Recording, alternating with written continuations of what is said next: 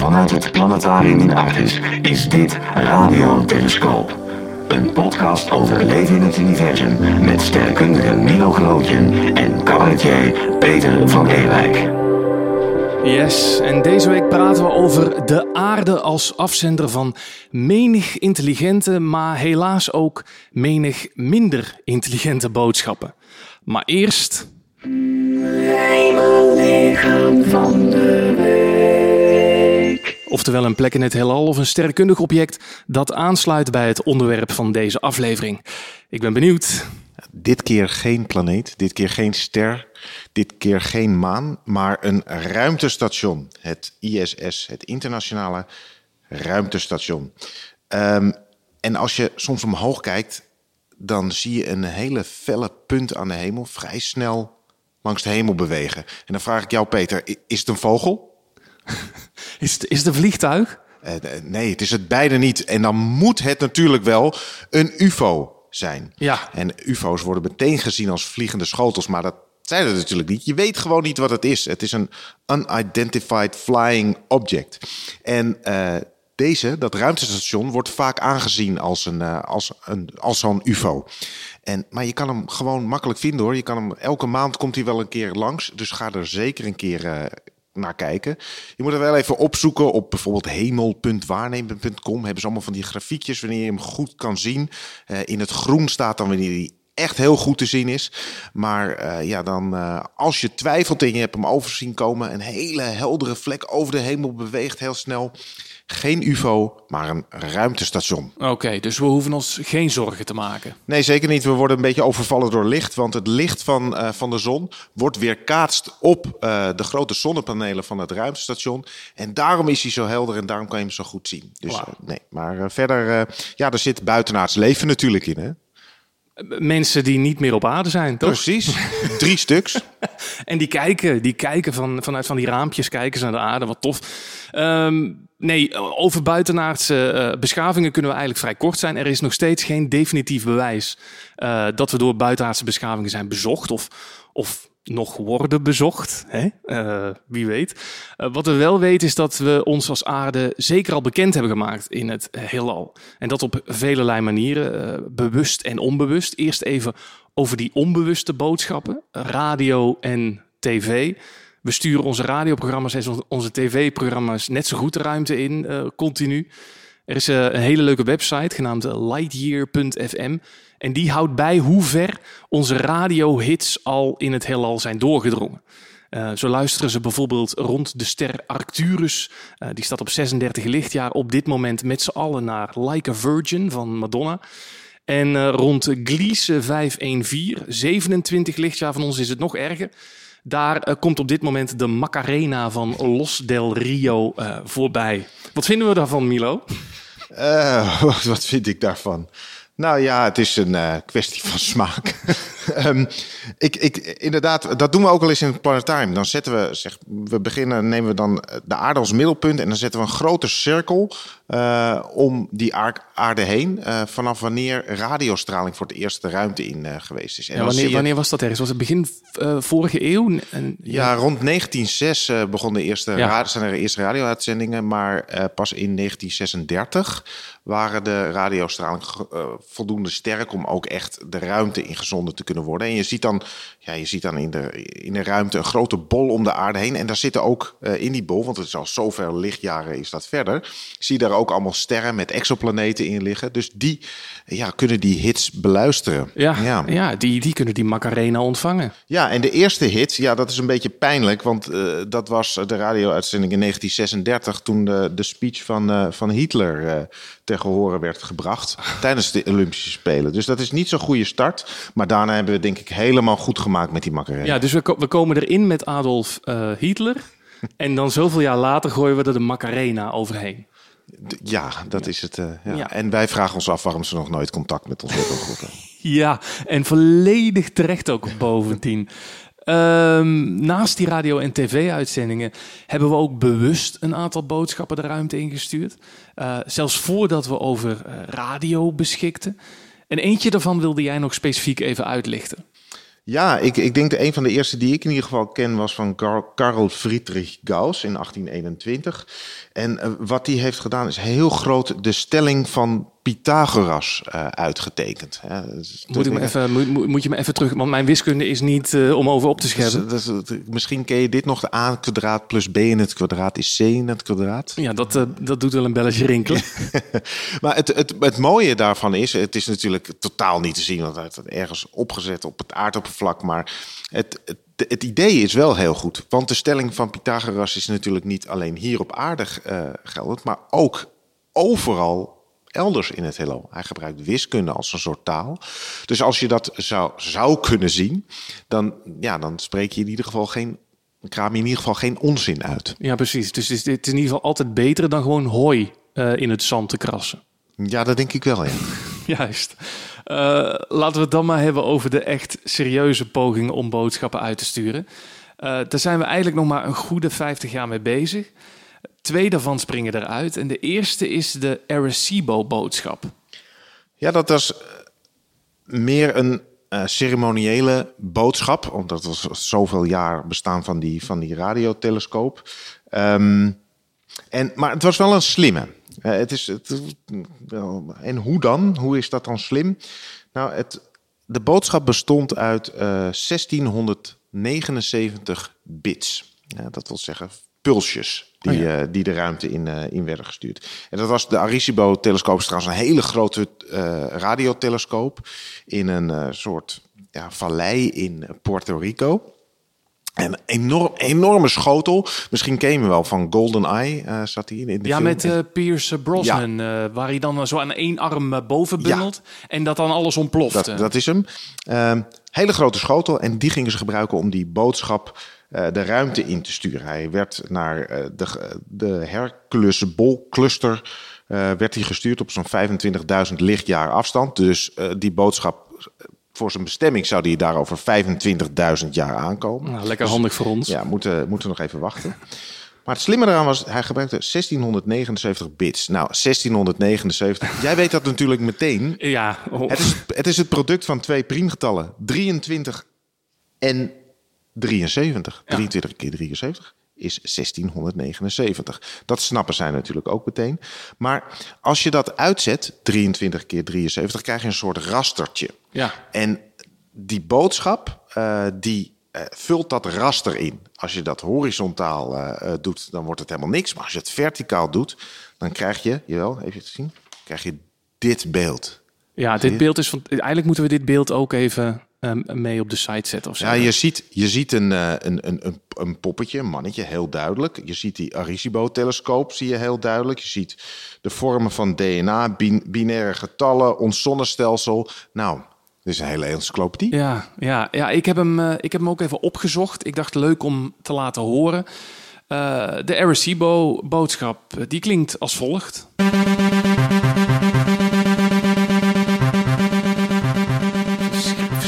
Verschrikkelijk. Als je, en dit gaat, dus, dit gaat dus echt een heel tijdje door. Klinkt een beetje, het ziet er ook een heel klein beetje uit als die uh, Atari-spelletjes van vroeger. Uh, die allereerste computerspelletjes. Het klinkt en het ziet eruit. Uh, gaan, ze, gaan ze hiermee weten dat wij intelligent zijn? Of, of ik weet, misschien, misschien doen ze er wel een dansje bij. Ik vond het wel een lekker elektro-achtig uh, liedje. Serieus? Nou, dan is hij hier nog een keer. Gangen. Milo, laat je helemaal gaan. Laten we misschien maar gewoon uh, verder gaan naar het volgende onderwerp. Uh, wat mij betreft veel mooier en veel sierlijker nog dan de Arecibo-boodschap. De gouden platen. in 1977 de ruimte ingeschoten aan boord van de Voyager-satellieten. niet toevallig 1977, want dat was ook het jaar waarin ik ben geboren. Dus er zijn eigenlijk alleen maar hele mooie dingen gelanceerd in 1977. Uh, wat kun je over die gouden plaat vertellen, Milo? Die gouden plaat was eigenlijk een opvolger van een eerder idee van de Pioneers. Er zijn op dit moment vier ruimtevaartuigen die bezig zijn het zonnestelsel uit te vliegen. En Carl Sagan, uh, die, dat is een bekende uh, sterrenkundige, die vond, we moeten eigenlijk gewoon een boodschap meesturen. En dat was in, bij de pioniers nog een, een soort van plaquette met een man en een, uh, en een vrouw erop. Is later nog heel veel discussie over geweest, want ja, precies, die ja. stonden daar naakt op. En dat kon echt niet. Dus Gewoon Amer helemaal Ameri- dat je- ik, ik, ik Ja. heb dat een keer uitgezocht, dat is fantastisch. Amerika die, die, die vond dat verschrikkelijk. Dus alle Amerikanen zeiden, dit is schande, dit is pornografie. Dit mag absoluut. En het is echt gewoon, je hebt hem gezien, het is een outline van een, een naakte vrouw en een naakte man. Er valt niks te zien. Ehm, en, en toen zei ze, het is pornografie. Dat, dat was hetzelfde jaar als waarin wij hier in Nederland met z'n allen naar Turks fruit zaten te kijken. Dus, dus qua preutsheid zat daar nog wel wat verschil. En een, een andere hele mooie eh, eh, anekdote daar rond was dat ehm, er was ook heel veel commentaar over het feit dat op die pioneerplak ehm had de man zijn hand omhoog en de vrouw stond daar gedwee achter. En eh, men vond, ja, dat vond dat niet kunnen. Waarom moet altijd die man van voor staan met zijn arm omhoog, het initiatief tonen? En waarom moet die vrouw zo gedwee erachter staan? Dus dat, dat waren toch twee hele belangrijke eh, eh, eh, pijnpunten. Die achteraf ook aangepakt zijn op de gouden plaat, overigens. Ja, ik zou zeggen, dit zegt heel erg veel over de mensheid. Je kan er heel veel van leren, van die, van die plaketten, zou ik zo zeggen. Nou ja, absoluut. Ja. Ehm, maar de Voyagers, die hadden er ook een. En dat moest natuurlijk een beetje next level worden. Hè? Dus eh, wat deden ze? De grammofoonplaat, je kent hem niet. Dus, eh, en daar hadden ze analoog een heleboel geluidsfragmenten opgezet van de aarde. En ook eh, analoog een heleboel afbeeldingen hadden ze daar opgezet. Ja. Die de aarde zouden representeren. En ja, die is nu op zijn weg het zonnestelsel uit. En die gaat ongeveer een miljard jaar mee, die, die plaat. Dus plenty tijd nog om opgepikt te worden op de eh, pick-up eh, van een buitenaardse beschaving te leggen en Ja. die eens even af te spelen. Dat is toch fantastisch eigenlijk. Hè? Dat je, je stuurt een plaat, maar dan moeten die aliens in eerste instantie ook wel in staat zijn om een platenspeler te bouwen.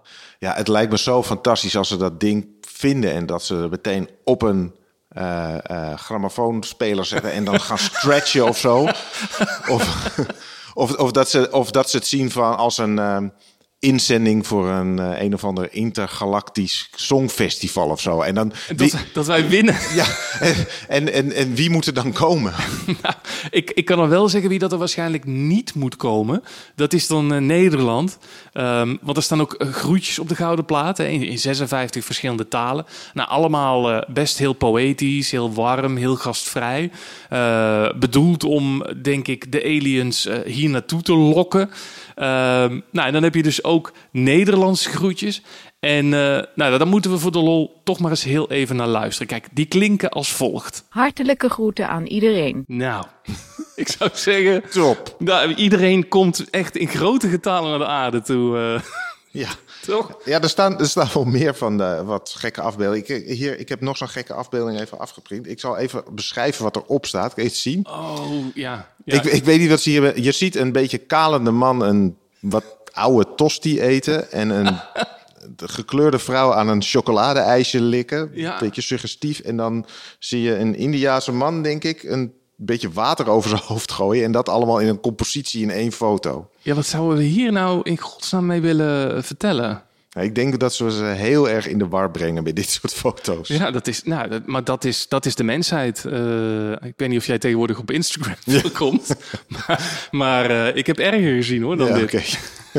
Maar toch, toch, ja, wel een belangrijke vraag is: gaan aliens dit, dit wel begrijpen? Hè? Heeft, dit, heeft dit überhaupt zin dat we dit opsturen? Ja, eigenlijk, je geeft natuurlijk, als je, je moet je even bedenken, als wij zoiets zouden ontvangen, dan zouden we denk ik niet meteen gaan klagen. Ja, dit slaat toch allemaal helemaal nergens. Wat moet ik hier nou mee? Wat is dat voor een slechte, slechte compositie ook, die foto. Ook met dat accent. En die, en die hartelijke groeten aan iedereen. Nou, dat kan toch echt wat beter. Ik denk dat wij versteld zullen staan van allerlei nieuwe culturele vormen. En dat je dat er echt wel in leest. Ja. Maar eh, communicatie wil zeggen dat je natuurlijk met elkaar wil, wil eh, praten. Dat je heen en weer verkeer wil hebben. Zeker. En eh, ja, dan kom ik toch weer uit op, op een taal die we zouden moeten hebben die we beide verstaan. En dat gaat ook in de richting van de wiskunde. En dat zit ook in die Voyagers.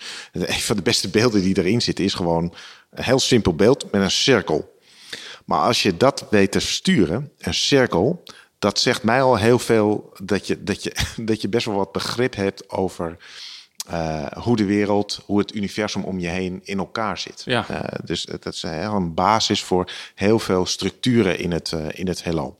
Dus ja, dus er zitten absoluut waardevolle boodschappen in. Oké, dus, dus ehm, niet alleen cultureel, maar ook wetenschappelijk zijn deze gouden platen heel erg interessant voor buitenaardse wezens. Eh, ik moet er wel bij zeggen, ehm, ook al zijn de Voyagers eh, met de gouden platen op dit moment de twee verst menselijke objecten in ons heelal.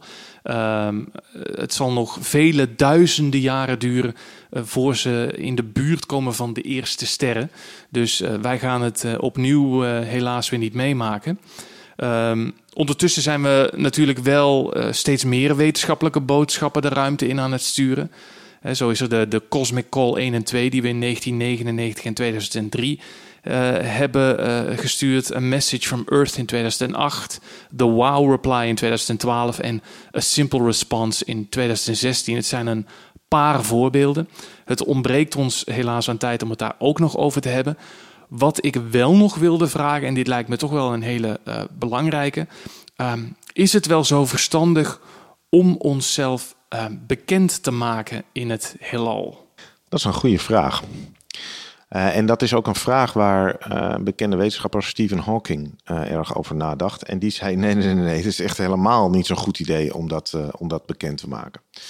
En dat heeft ermee te maken is dat hij het, als wij contact maken met, met buitenaards leven, of zeker als het gaat om buitenaards leven dat hier zou kunnen komen, dan hebben die zo'n ongelofelijke technologische voorsprong op ons dat eh, dat wel eens heel erg gevaarlijk zou kunnen zijn. Eh, want hoe zien die wezens ons? Hè? Wij, Ja. eh, hoe lang zijn we nou al bezig? Hoe lang kunnen wij al schrijven? Dat is maar een, een paar, duizend, paar duizend jaar. Ja, ja. En en, en die levende wezens zijn misschien wel al een miljard jaar verder in ontwikkeling dan, dan wij.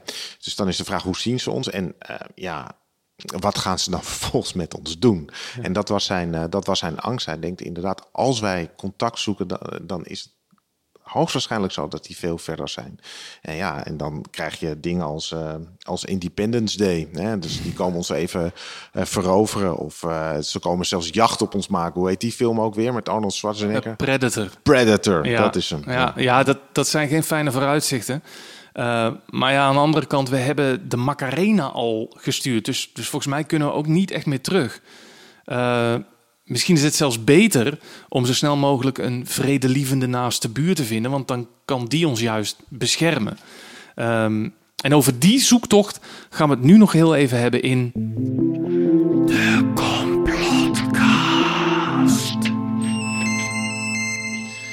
Ja, we hadden het net over die Stephen Hawking, die eigenlijk geen contact wil eh, met buitenaardse beschavingen. Ja. Maar hij is ondertussen wel bezig met een ruimteschip te bouwen om naar een andere ster te sturen. Ja, en dat is een beetje waarom doet hij dat?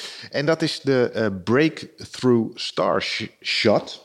En dat is een, eh, een ruimtevaartuigje ter grootte van ongeveer een melkpak, waar een heel groot ruimteceil voor komt te hangen, eh, die, eh, waar de, mee die energie van de zon kan opvangen. En die kan dat ruimtescheepje tot, ja, niet tot de lichtsnelheid, maar wel tot twee derde of een derde van de lichtsnelheid, kan die eh, dat ruimtescheepje laten vliegen. Ah. En dat schiet dan op. Want er wordt wel eens gezegd van ja, we hadden het net over die Voyager, hè, die, eh, die er nog zo lang over doet om ehm, bij de dichtstbijzijnde ster te komen.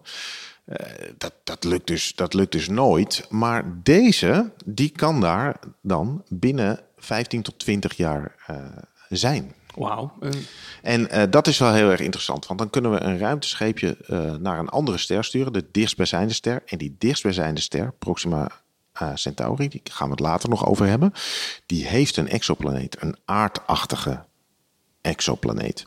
Dus dat is wel heel erg interessant. Dan kunnen we al eens gaan kijken of dat daar mogelijke, mogelijkheden zijn om te koloniseren.